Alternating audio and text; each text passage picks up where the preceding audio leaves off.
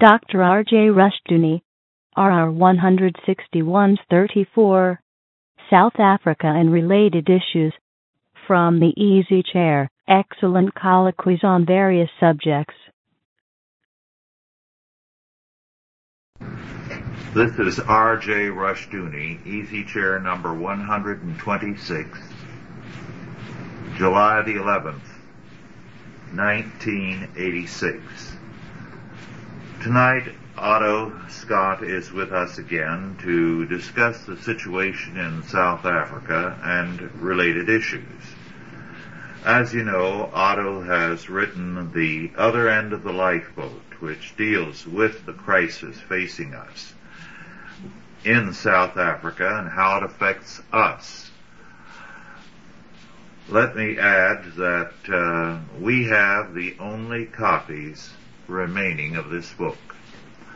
The publisher backed off on uh, selling the book.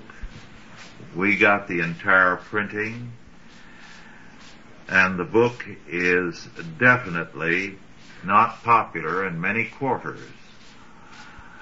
As a matter of fact, not even South Africa likes the book, even though uh, this book, I think, makes, makes the best case possible for uh, our relationship with South Africa. We'll go into those aspects a little later. Why the book uh, has created problems for some of these people, Otto no doubt can best tell us. But by way of introducing the general subject, I'd like to read a paragraph from the witness written by Curtis Dickinson, who says, and I quote, As I write this, the news is filled with propaganda aimed at forcing the South African government to give place to tribal governments by blacks. Dr. M.G. Buthelezi, South African Zulu chief, is strongly against economic sanctions and disinvestment, saying, if we destroy the productive capacity of the South African economy, millions of people will starve. He is also aware of the bloodbath that might follow a Marxist takeover, as happened in Angola, Zimbabwe, and other African nations. No black country in Africa has been able to set up a successful government. We must remember that South Africa was first settled by white people. There were no blacks in South Africa until the whites built irrigation and established an economy that now is one of the best in the world. The real issue in South Africa is not apartheid, but an effort to get it under the control, their control. Unquote. An effort, he says, by one world elements. Otto, would you like to comment on this statement? Well, there are so many things that have to be said about that situation. It's awfully hard to know where to begin. Let me begin with today's Wall Street Journal, talking about the depression in South Africa. Inflation is galloping, it says the journal, at an 18% annual rate. And the economy is shrinking at a 4.5% annual pace. Subsidiary corporations, foreign owned, are operating at less than 70% of capacity. For the first time in decades, South Africa faces a white unemployment problem. Among blacks, estimates of unemployment range from 25% to 50%. Hmm. About 600 whites have taken jobs as casual day laborers in the Johannesburg area at the rate of $2 a day. And for the first time since the 1930s, whites are digging ditches alongside blacks.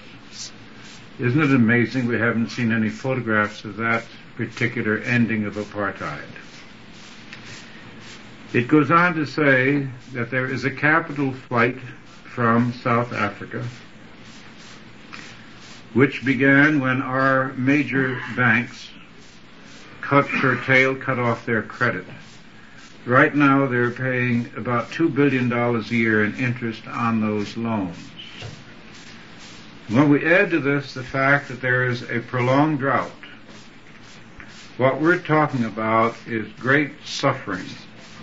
And this is a situation that we have created for the South Africans. Besides the suffering of the South Africans, black and white, how much suffering will it create for Americans in terms of economic consequences here? Well, that of course is the one issue that is never addressed by our Congress, excepting for outstanding exceptions like Mark Siljander. It's not addressed by the media. I spoke earlier, I think, of the Office of Strategic Resources and what it said about our reliance upon significant minerals from South Africa. Last month, a June report from the Department of Commerce says that a ban on South African minerals would lead to a prohibition on all foreign car imports by the United States and force the repeal of the Clean Air Act not to mention an economic windfall to the Soviet Union, the only other source of the critical materials.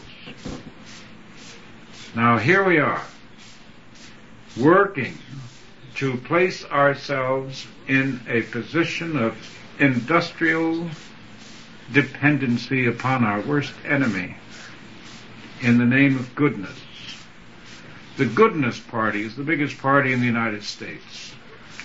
We've got people that are gooder than anybody, so long as they think it doesn't cost them anything and that's at a distance. And we went through this once before. We went through this in the pre-Civil War period when the abolitionists openly said they didn't give a damn for the United States of America. No matter what it cost, they said slavery had to be ended immediately in the South. They didn't have any slavery in the North because of the Industrial Revolution.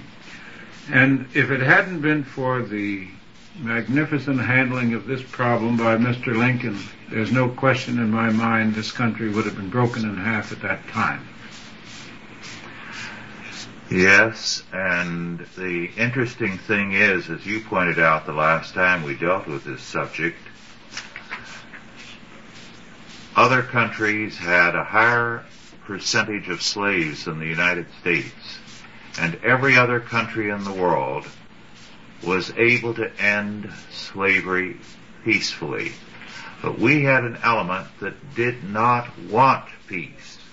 They wanted to wage war against the South. And the South made the mistake of falling for that propaganda being inflamed by it and going to war and creating devastation for themselves and for our constitutional government. Well,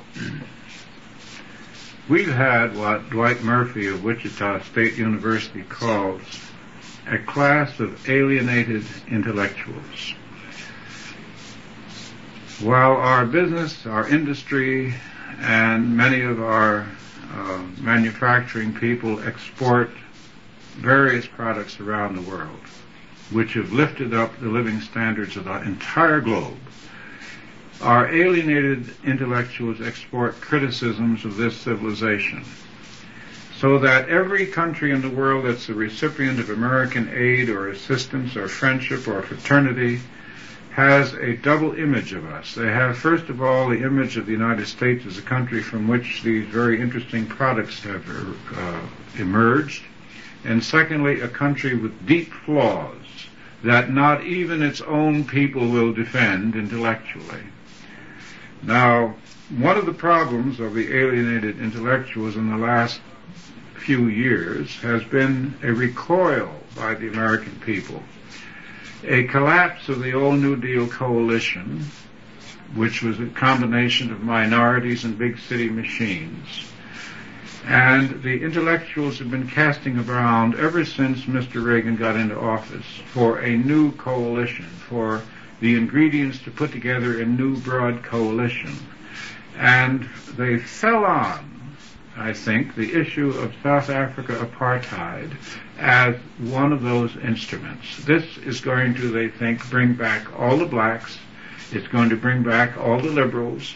It's going to bring back the mainline churches. It's going to create a political situation where they can once again ride to power. And they don't care they really and truly are so stupid that they don't care if it brings down the whole nation. Just as the abolitionists didn't care if it brought on a monster war. Uh, I was very serious about the other end of the lifeboat. The fact of the matter is, without those minerals, we will not be able to maintain our defense establishment or any of our industrial equipment. Everything we have will go because our strategic stockpile is only enough to keep us going for a year. Now let's suppose that we sit it out. Let's suppose that South Africa is cut off totally the way these people want it to be cut off. And let's suppose that the Cuban and Soviet troops and equipment that's now in the front lines uh, states around northern South Africa succeed in isolating that country first and then bringing down its white government and setting up a puppet black regime. That will mean that they will have almost total control of the minerals we have to have. At the end of a year, when we've exhausted what we have, they will call a summit and at the summit they will say, now we're going to disabuse you of all your fears. You will never again have to worry about nuclear war. We're going to have peace forever. And they will dress it all up as they did the, uh, the Soviet Constitution and the regimes in Eastern Europe and elsewhere with beautiful words, a commission for peace, brotherhood, femininity, and whatnot and I can hear the prayers of thanksgiving in the cathedrals. I can hear William Sloane Coffin uh, praising and blessing the Lord because of this. I can hear them on television and the peace marchers going down Fifth Avenue, and it'll be just wonderful. The UN will be the world government. The only problem will be that the world we know will come to an end. And we will have slavery from pole to pole. Yes, we have Dan Harris with us also this evening. Dan, do you have any comments or questions? Uh, Mr. Scott, it appears that the Soviet Union would benefit the most by the collapse of this the uh, South Africa. Do you think they are directly behind the foment that's going on in America today? Well, they are, but not in the sense that the average person thinks of it. For instance, the I remember when the Oxford movement came up in the 30s, and this they had four absolutes: absolute truth, absolute justice, and a couple of other impossibilities. And uh, they were for peace, absolute peace, abs- total. They called moral disarmament, uh, which would be an end of warlike thinking and the German Nazi foreign ministry looked at that movement. It was very active in France, in Britain, and in the United States, in uh, English-speaking areas, and so on, and decided to infiltrate it to see if they could promote disarmament to benefit the German military, uh, military, uh, military program. And they uh, I was told this by one of our top intelligent people. He said, how many agents do you suppose they use? I said, I have no idea. Well, I don't remember the exact number, but it was less than five. With unlimited expenses. And they did, they swung the whole Oxford movement into a pattern that fit the needs of the Nazis. So we have agents. We've always had agents. This is a big country, and every every other country in the world has got agents working here, doing their best, uh, spying on our technology, in some cases buying it, in other cases uh, stealing it, uh, helping the propagandists who fit them. We've got registered lobbyists in Washington who represent every nation in the world. Uh, but mainly, we have hypocrisy rampant. We have all kinds of people who go to church and who go to temple convinced that the other guy is the one that's the sinner and that they're going to go to heaven by straightening out the sins of somebody else. The farther away, the better. And that's our biggest problem. When you spoke of the alienated uh, intellectuals a little earlier, Otto, I was reminded of something that uh, Prime Minister Canning of Great Britain said in the generation after the French Revolution speaking of the alienated uh, intellectuals and the political liberals of his day, he defined them as people who loved every country except their own. And I think that's very true of the liberals in this country and our intellectuals. They love to love every country to the left of center, of course, and to hate the United States. Well, what can you say about an intellectual class that cannot defend its own nation or its own civilization or its own culture? We live in one of the great gardens of all history. Probably no country has ever had as much comfort, as much freedom, nor accepted so many different people from so many different parts of the world I know of no other people in the history of the world that's opened up its borders, excepting perhaps early Rome, and even then most of those who came in were in slavery. And yet, we hear very few expressions of gratitude. Uh, I remember that, well, just last weekend we watched the celebration of the Statue of Liberty, and it was remarkable mainly for being so unusual. And one of the things that occurred to me as I listened to all this is that I made a suggestion to PBS some years back that they put on a series on what the refugees to America left. Why did they come here? Mm-hmm. That's the great story. And that's the story that's never told. No, PBS is much happier giving us the glories of uh, Red China. Yes, Dan. Mr. Scott, is South Africa a Christian nation now, or was it a Christian nation in the past? It's a very Christian nation.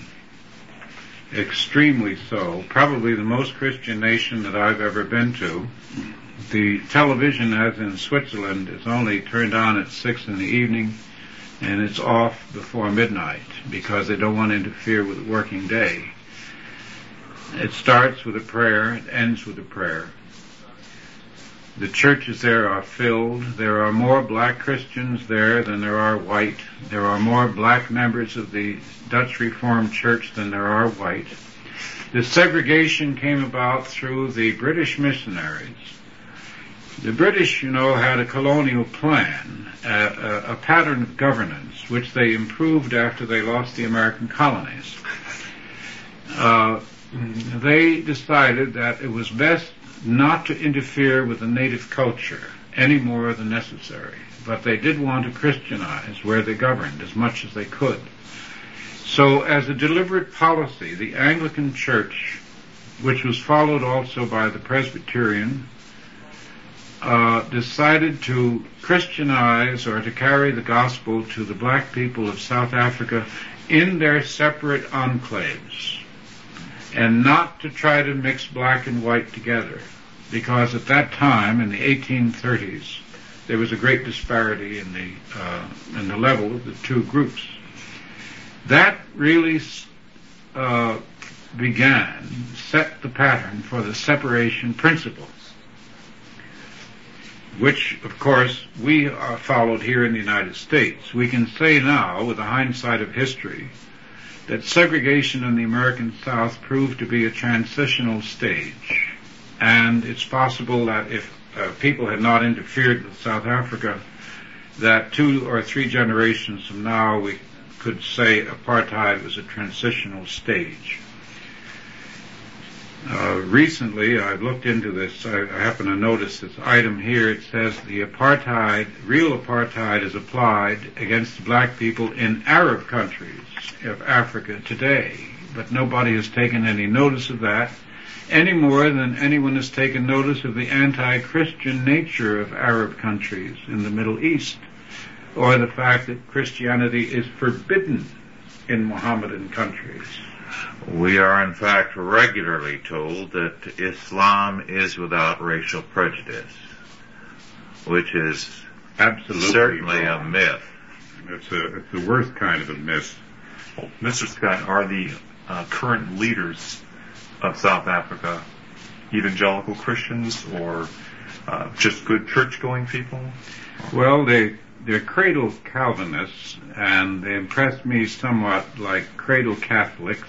Uh, they go to church and they don't think too much about the theology of the matter, with the exception that uh, Calvinism is uh, forces you to think a bit more, I think, and many of the leaders of South Africa uh, are ministers, ordained ministers, and many went through seminaries, and they're like the American Southerners in one ex- to one extent. They don't seem to believe in putting up arguments, intellectual arguments for themselves. Uh, I talked to the public relations director of the Dutch Reformed Church in in uh, Cape Town, and he was a very charming man. He was a minister, and he had only one book, which was done incidentally by a non-South African photographer and writer, about their outreach among the black people. They spent millions and millions of dollars working among the black people. They had only one book, which was done by a foreigner, called uh, My Brother's Keeper. And he, he gave me that. I said, well, what have you, what's the church done? You're the public relations director. What have you done for the Dutch Reformed Church on all these activities? Well, he said, we're really too busy carrying the message. Carrying the message.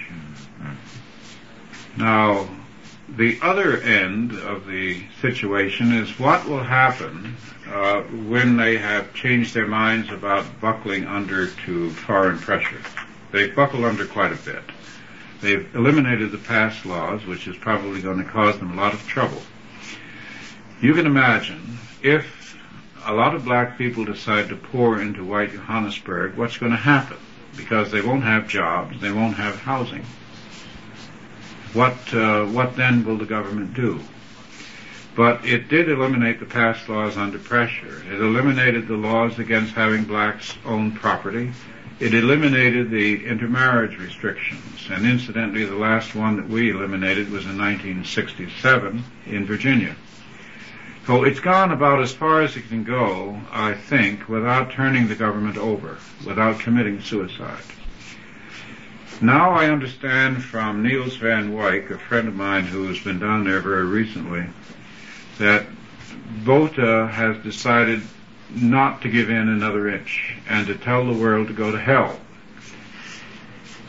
Well, he's also said if the United States pressures England and other allies and itself decides to apply even stricter sanctions against South Africa, that South Africa will apply sanctions against all the neighboring black states that vote for sanctions.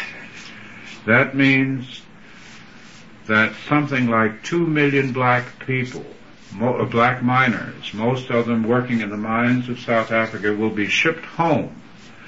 And when we count their families in, about 10 million people will be knocked out of a livelihood in neighboring states. They can actually bring down all southern Africa because most of it relies upon their railroads and their ports to export and to import. And they also get food, they get medical supply, they get expert technicians, they get all kinds of things from the Republic of South Africa, which is the dominant economic and financial and industrial power in that part of the world. Now, we're facing here as a consequence of misguided benevolence or goodness or whatever you want to call it.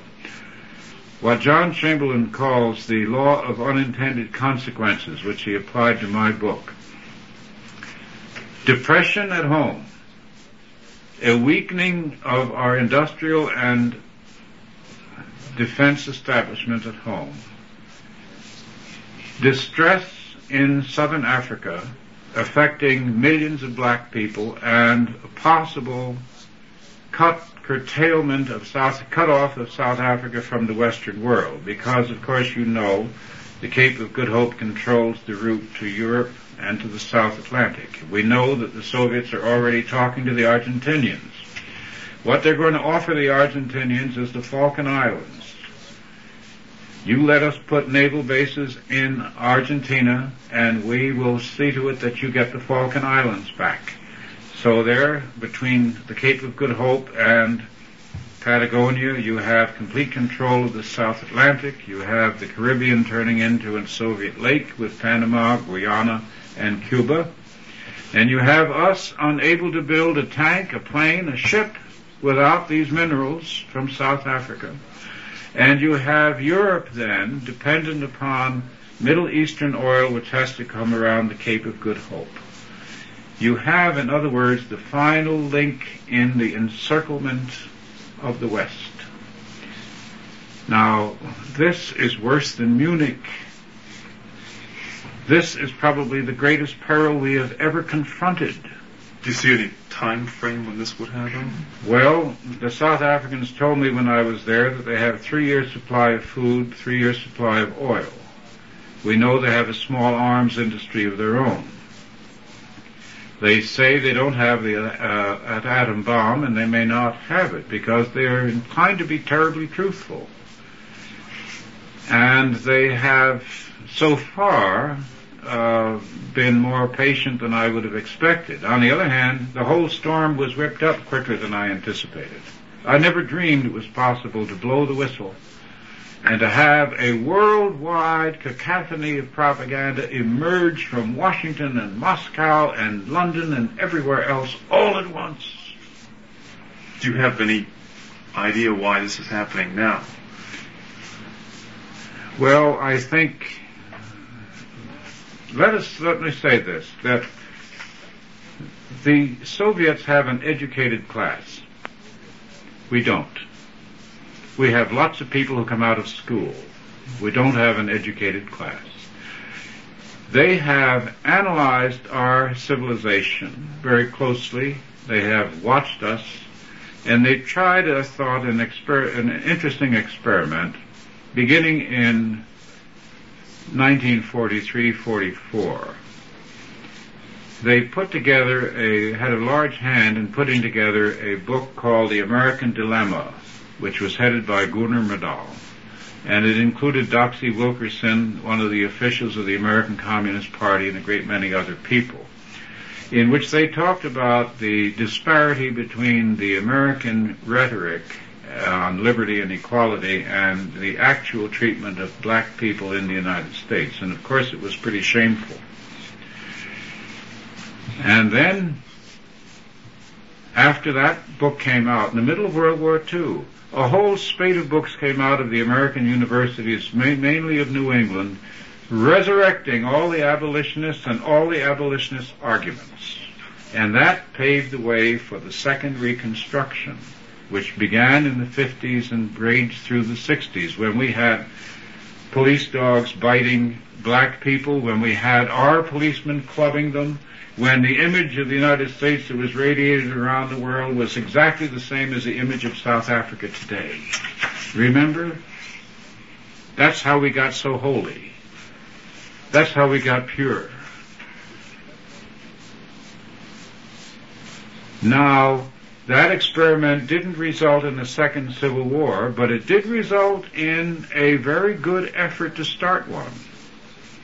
Now, South Africa is an even better instance to set the West against itself and its own interests.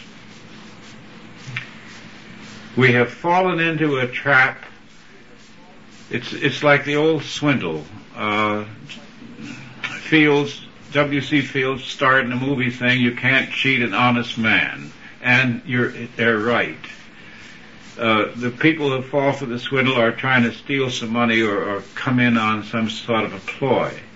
We have fallen in to the idea that the best thing that can happen is for the white people of South Africa to be murdered and for the black people to take over. That's going to make the world better. Well, uh, here's a question, perhaps a quick answer. Since South Africa has some kind of alliance with Israel, might uh, Israel someday share the uh, nuclear bomb with South Africa? That depends upon the faction in Israel that's in power. The Labor Party in Israel has set up a training schools for black South Africans to equip them with the skills necessary to govern. Hmm. Now the Likud government, which is a right-wing government, might take an entirely different attitude towards South Africa. And I asked our mutual friend Bert the Coin Man the other day, Mm-hmm. why so under the South African Foreign Ministry? And when I decided to go down there uh, and told them I was a writer, they insisted on seeing my books before they would let me in. And then when I was allowed in, the Department of Information was supposed to work with me uh, in lining up people for interviews and things like that. And they did a fair job. They turned me over mostly to small clerks because I didn't think that I rated very highly. And while I was there and touring the country, there were several very well-known left-wing liberal American journalists who came down and they got the red carpet treatment. Red carpet treatment. And even the little people who dealt with me wanted to know if I didn't want to talk to Nadine Gordimer and Athol Fugard and Harry Oppenheimer and uh, Helen Suzman, all their critics. And I said, well, do you think they'll tell me anything they haven't told everybody else? And they said, well, no. I said, in that case, why bother to talk to them? I'm not down here to name drop. I, I want to find out what's real, what's happening they haven't liked your book at all, these uh, people in the information service or the foreign office. Well, uh, I don't know if I showed you the letter that a friend of mine received about the book, uh, but he said that uh, they were aware of Mr. Scott and his views, and uh, they did not agree with me. Uh, one of the reasons being, I think, is that I addressed the question of guilt that the white southerner did not answer, in my opinion, the intellectual charge of being immoral. And he didn't, they didn't answer it in a proper way. I didn't think the South Africans answered their particular critics in a very sensible way either. Everything that's been said about the Afrikaners could be said of the Israelis and their treatment of people on the West Bank, where they're blowing up homes, robbing land, hauling people around by their hair, and finally set up complete censorship so that these scenes would not be photographed and reproduced around the world. And it's very difficult for me to understand why, if one area can be defended for behaving that way, another is an international pariah. But my main point, the main thrust, even when I was down there, was not concern for those people. I think they can work out their problems if they have a decent chance to. Uh, I thought at that time that they were on their way, but I didn't take that as a sign that they would always be able to cope. What really bothered me then and what bothers me now is the Americans, is our idea that we can take the American civilization and place it as a template over other cultures, over foreign cultures, and say, why can't they be like us? It's like the song in My Fair Lady, Why can't the girls be more like the men? Why can't the South Africans handle things the way they do in New York? Well, of course they've got more murders in New York than they have in all South Africa, but that's beside the point. Uh, what I'm saying here is that there is an inability in the uh, American people to really believe that foreigners are foreign, to really believe that they are different. Uh, when Baldwin, the American novelist, black novelist, went to the saloons of Paris and ran into some black tribesmen, he said, I'm a black brother. And they said, what is your name? And he said, uh, James Baldwin. They said, that's a white man's name. What is your tribe? He had no tribe. They threw him out. He wasn't a brother. He was an American. And what we're doing, what our liberals are doing, what our alienated intellectuals are doing is that they're placing color as the criterion for judgment. They're saying all the black people of South Africa are the same because they're black. All the white people are the same because they're white. This is racist. Chief Buthelezi represents the Zulus. The ANC, which is tied in with the Communist Party, represents the Xhosa tribe. The Zulus will never allow the Xhosa to take over in South Africa.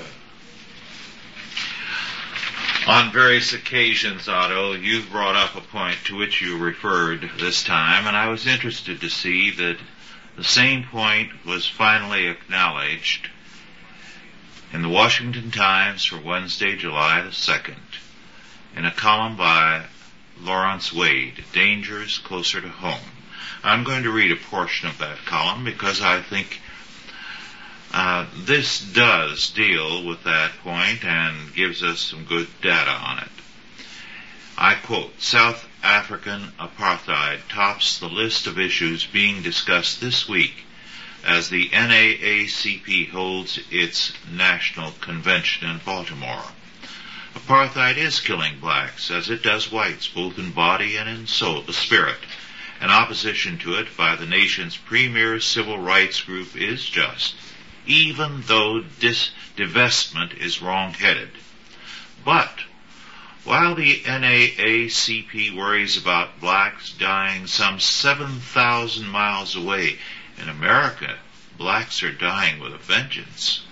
Black crime is a major problem for all Americans, but the NAACP seems to ignore it, making me wonder what the letters NAACP have come to stand for.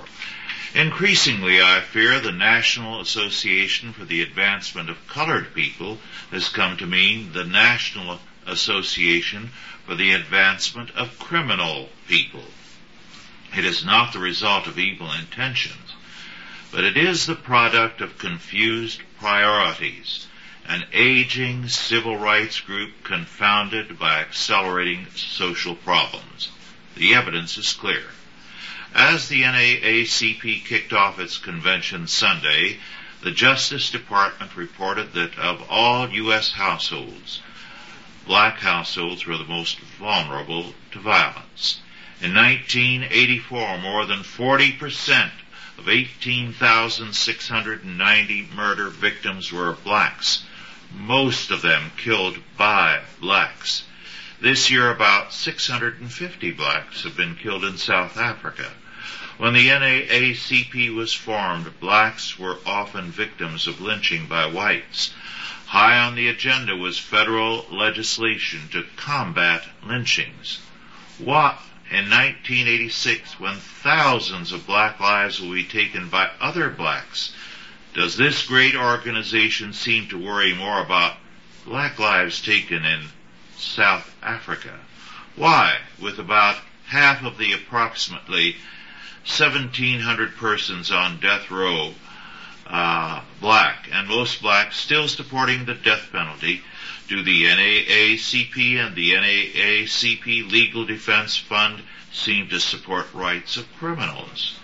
And why has one-time NAACP lawyer, now Supreme Court Justice Thurgood Marshall, fought for 10 years to reverse the court's support of the death penalty?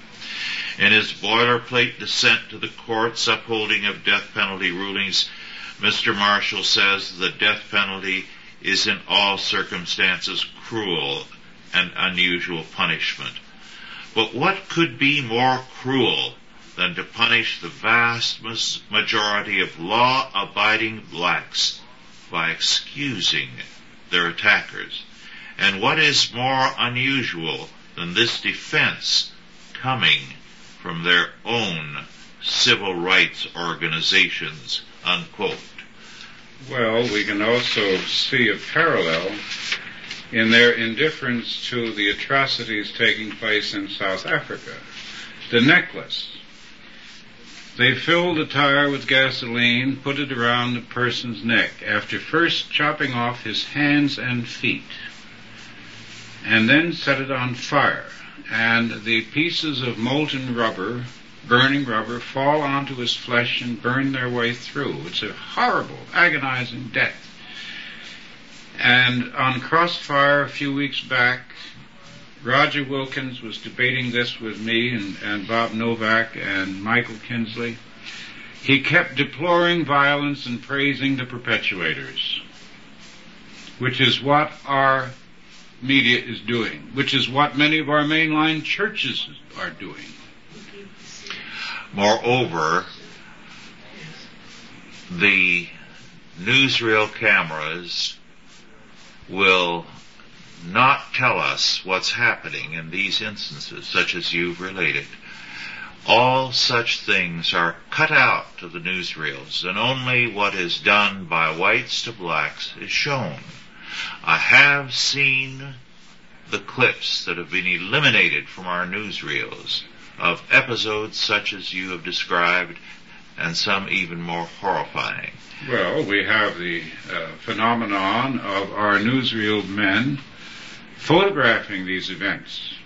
It reminds me of years ago in San Francisco there was a fire in which a young woman was trapped as some falling beam held her, pinned her to the floor.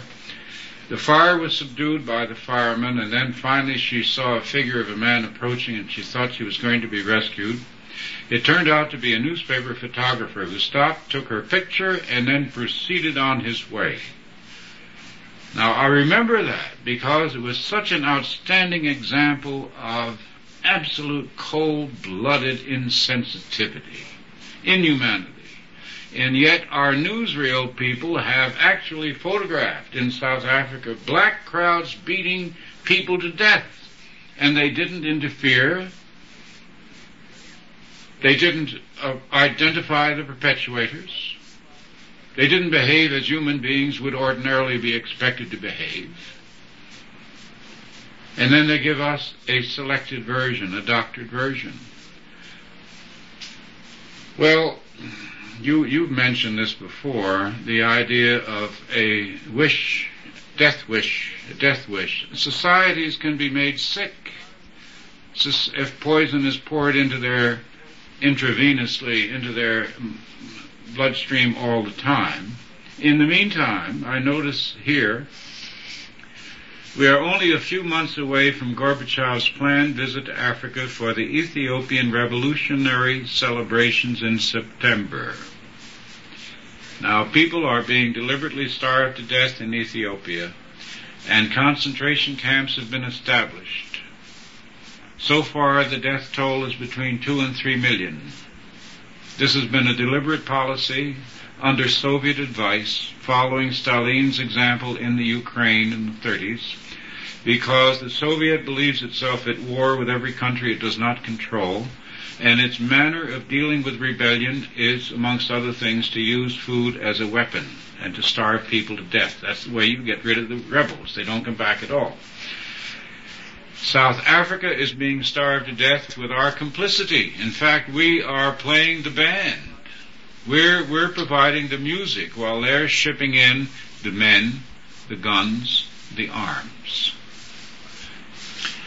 I think it is interesting uh, in terms of your mention of Ethiopia that it was a minor famine in one district caused by bad weather that toppled Haile Selassie. uh, his regime was indifferent to it, did nothing to help or to hinder uh, the progress of the famine, and the international press concentrated on him and toppled his regime. That was for a very minor famine. It extended only to one portion of the country and it was caused by bad weather and crop failures. Now for a major famine affecting vast numbers of people, the press has sought sympathy for the communist regime, help for the communist regime, and has said nothing about the regime having deliberately created the famine to destroy people who would not submit to its power. Well, they're destroying the Eritreans in Eritrea. But of course, we could go all around Black Africa uh, and see all sorts of atrocities. The, the issue that is being raised in South Africa is not an issue of atrocities, it's an issue of black and white. It's a racial issue. I've, dis- I've debated this thing, this subject, with people from the Urban League who put it on a straight racial level. They are very clear about it. I say, isn't it, is social discrimination as bad as being murdered? They say no. South Africa is the worst country in the continent. Now, a whole question of one man, one vote is almost an expression of public and international ignorance. The British do not vote for their prime minister. They don't vote for who the royal head is going to be. That's hereditary. Russia has one man, one vote, and if you don't vote, it's going to be too bad, and you vote for one man, or it's too bad. Uh, voting is a procedural matter. We keep voting on national elections for two men that most of us would never select. Mm-hmm. That's for sure. And we do it every four years. So why is a vote going to uh, produce miracles in South Africa? Nobody really believes this. If we want to be absolutely honest, which is very difficult in the United States, I think, for a great many of us, we must admit that the official American position right now is that the white people of South Africa must be punished and that the black people should be placed in charge no matter what the cost. Well, we do face a very grim crisis that affects not only South Africa, but us and the whole of the free world. At the same time that the Soviet Union is stepping up its opposition to and persecution of Christianity and has millions of people in slave labor camps our press is silent about that and upset when a handful of people have been killed by the police under great provocation in South Africa. It certainly shows no concern for human beings, but a very doctrinaire kind of liberalism or radicalism or humanism, whatever you want to call it? Well, alienation is uh, interesting to watch because I remember my father telling me years ago that disloyalty begins in the heart. Begins, he said, with private opinions and finally finds an expression. The Julien Benda wrote about the treason of the intellectuals. Mm-hmm. We've seen since 1917 over half the world conquered. Now, in all the reach of history, no power has ever moved so far so soon. And we were talking about this before the mic came on. In my opinion, the Soviets have dealt very nicely with David Rockefeller, with all our bankers, with our Armand Hammer types, uh, just as Lenin dealt with uh, his banker who funneled money to him, Parvus. And I think this relationship between the alienated intellectuals and our uh, misguided industrialists and so forth will proceed. Uh, our State Department and so on will proceed along the same lines as long as we are useful to those people. But once they have the chain all linked, once they have the Philippines, once they have Cape Town, once they have Argentina, they'll have it all. Then they will prove to us that what they've been telling us since 1917 they meant. Because they have never made any bones about it. They have said this world will only be run on a communist level. We will destroy all capitalists. If David Rockefeller is alive, at that point, they will put him up against the wall, a phrase that Mr. Castro introduced to all the liberals of Cuba, up against the wall. One of the most discerning men in Washington, D.C. has said privately that he expects all of this to happen within 12 months. Now, he may be right or wrong, but basically he sees that there is no resistance to this Soviet scenario. That people are in process of surrender. They do not want to believe that the worst can happen, therefore it is not going to happen. The world is going to go on exactly as it has before, and will somehow stumble and bumble along, but it isn't going to change dramatically. Things may get uh, very bad for a while, but they'll get better, and so on.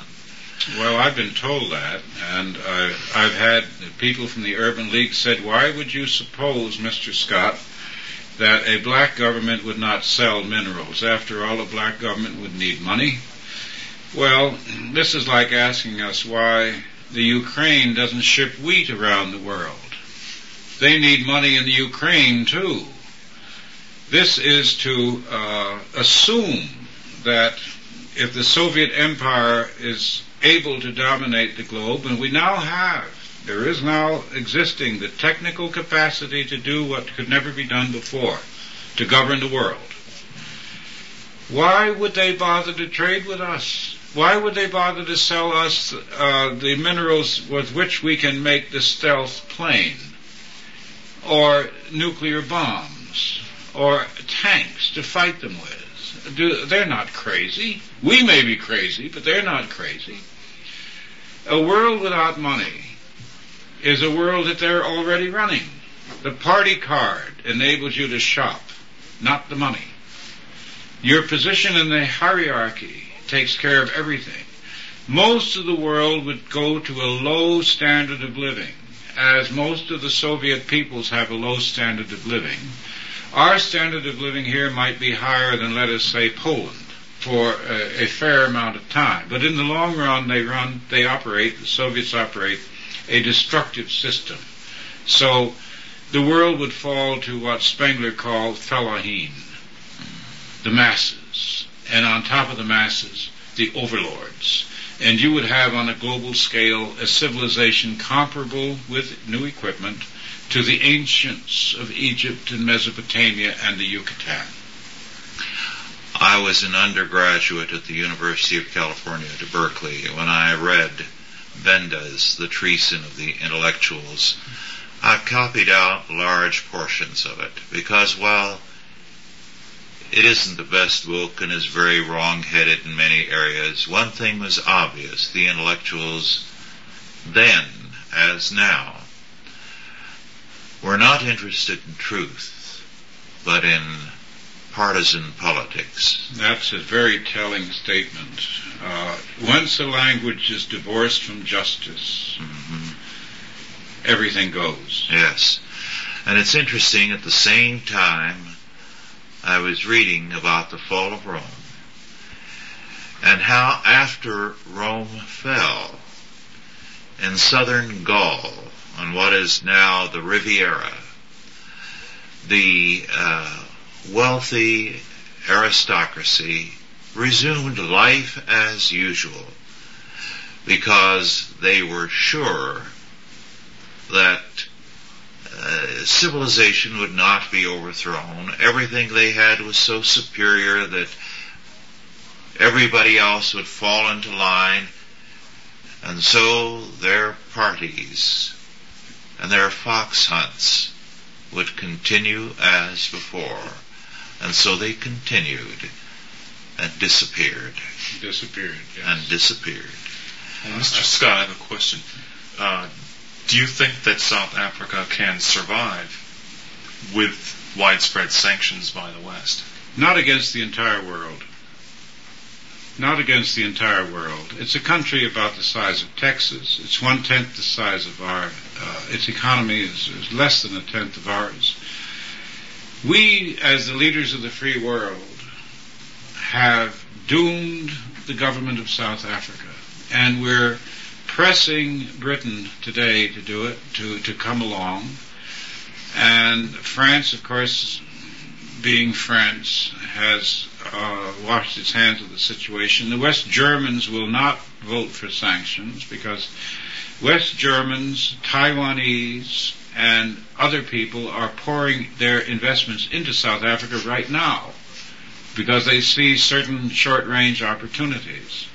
But to be quite realistic about it, unless we change our policy, unless the United States begins to behave uh, as it should, begins to defend its own interests, and I mean an intellectual defense as well as a geopolitical defense, because one without the other doesn't work.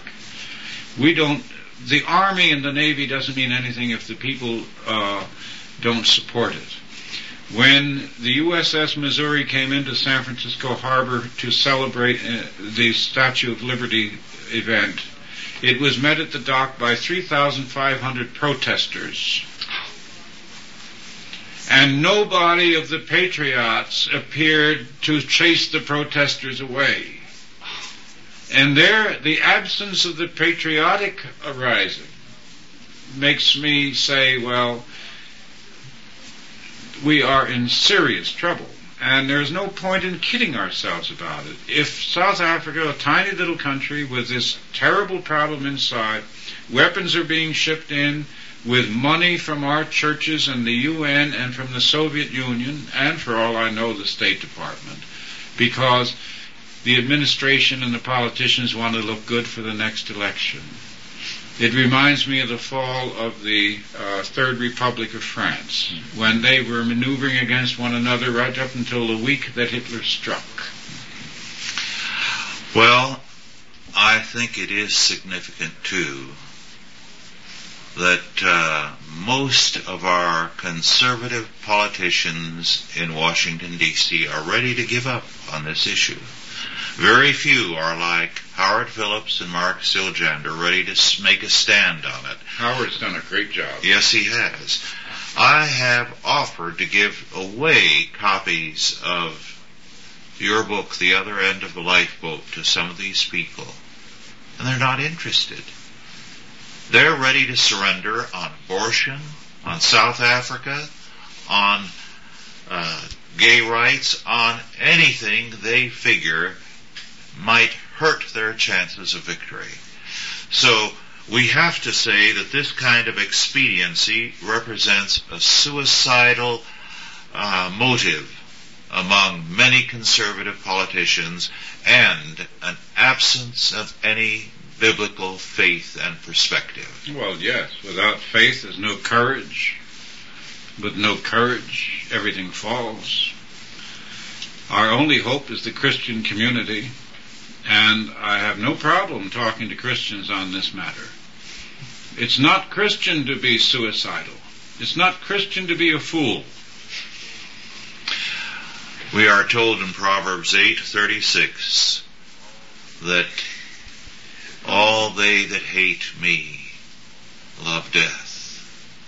That those who sin against God wrong their own souls, their own lives and this is what the ungodly, the humanists, are doing today. Well, we have just a couple of minutes, two minutes. Do you have a final comment? Well, I would not give up hope. Great changes take place with great rapidity. The future is unexpected, not predictable. I don't care who you are or what the situation looks like, what the logic leads to, it never turns out the way you expect. Therefore, I would say we're here, we're strong, we're healthy, there is hope, the South Africans are standing up, don't give up. Yes. But we cannot say it can't happen here. We have to show faith and courage, as you pointed out. Well, thank you all for listening and God bless you and let your faith and courage be manifest in your life and action. Authorized by the Chalcedon Foundation. Archived by the Mount Olive Tape Library. Digitized by Christrules.com.